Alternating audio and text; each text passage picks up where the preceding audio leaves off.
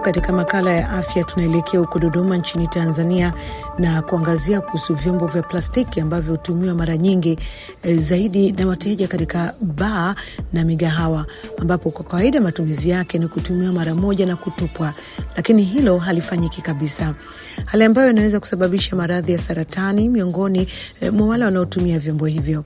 Kwa mujibu wa Dr. Juma Swed ambaye ni afisa lishe katika hospitali ya rufaa ya mkoa wa Dodoma, matumizi ya muda mrefu ya vyombo vya plastiki huwa yana madhara. Kutoka Dodoma, Tanzania, Bryson Bichwa ana taarifa. Mmoja wa watumiaji wa vyombo hivi vya plastiki ni Dismas Chayo, mkazi wa mjini Dodoma, ambaye amekuwa akitumia glasi ya plastiki anapokwenda kwenye mgahawa anapotaka kunywa soda yake, lakini chombo hicho cha plastiki anapokitumia kinakuwa tayari kimeshatumiwa mara kadhaa na wanywaji wengine, na hivyo inasadikiwa huenda kinaiweka afya yake katika hatari. Chombo hiki kinaonekana kimeshatumika, lakini kimefanyiwa usafi na kimerudi kwenye ubora wake. Binafsi sioni mashaka ya kuendelea kukitumia sababu kimeshafanyiwa usafi tayari. Mazoea ya kurudia kutumia vyombo vya plastiki vilivyokwisha tumika ambavyo matumizi yake ni ya mara moja na kutupa yameanza kushamiri katika maeneo mbalimbali ya umma kama vile baa na migahawa hapa Tanzania, hali inayowaogopesha baadhi ya wataalamu wa sayansi kutokana na uwezekano wa baadhi ya watumiaji wa vyombo hivyo kuweza kupata saratani hapo baadaye.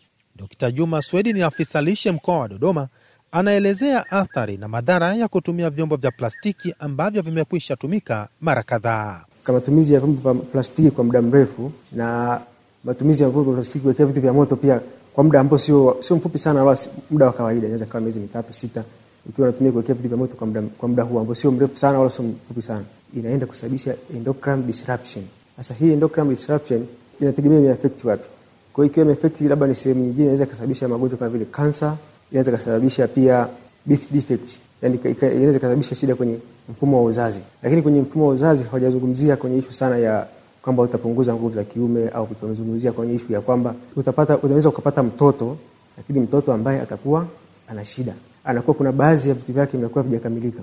Baadhi ya wanasayansi kutoka nchi zilizoendelea wanadai kwamba vyombo vya plastiki vikiwekwa kwenye jua, miale ya jua inasababisha vitu vilivyo kwenye plastiki kuyeyuka ndani ya maji, na kisha kemikali zinazotumika kutengeneza vyombo vya plastiki hufyonzwa na kimiminika au maji ya kunywa ya mtu, na hivyo kuweza kusababisha saratani. Kwa kama inaweza ukapata mtoto labda kwenye moyo kuna, kuna shimo, anakuwa na shida ya moyo. Hii ni moja kati ya hivi vitu ambavyo vimetokana na shida hii. Unaweza ukapata mtoto labda akawa na zile tunasema na delayed milestone. Sawa, kwa sababu hii hii ya kuwa syndromic. Kwa sababu tukisema delayed milestone kwamba yani ukua, yani ile ukuaji wake wa kikawaida kwa tunatarajia mtoto labda akifika miezi sita, si ndio eh? Awe amekaa. Akifika mwaka atembee miezi tisa, si? Asimame. Lakini mtoto huyo anakuta anafika mwaka ndio anaanza kukaa.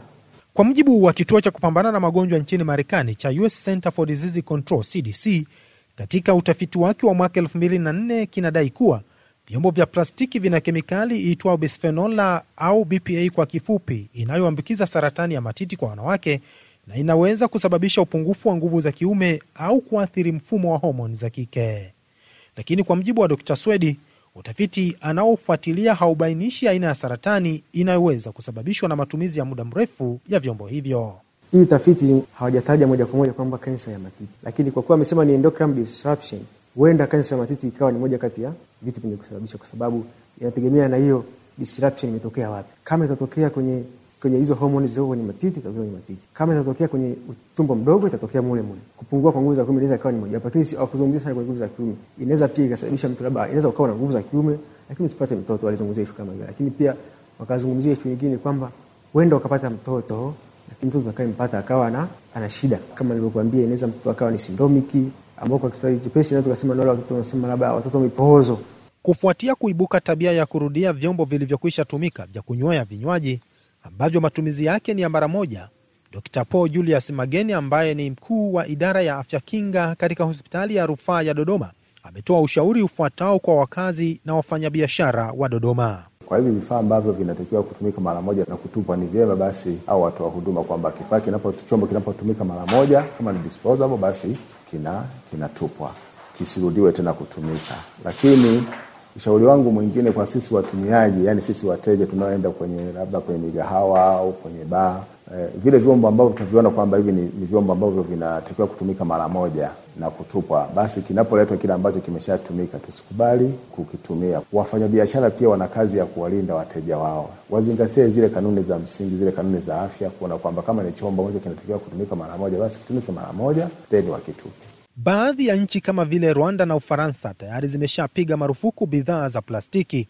ikiwemo vikombe, chupa na sahani kwa madai kwamba vyombo hivyo si salama kwa viumbe hai na huchangia kwa kiasi kikubwa uchafuzi wa mazingira. Hata hivyo, hakuna ushahidi uliokwisha tolewa unaobainisha namna vyombo vya plastiki vinaweza kuathiri miili yetu, lakini kwa mujibu wa baadhi ya wataalamu wa afya wanadai kwamba madhara yake huweza kuonekana baada ya kipindi kirefu.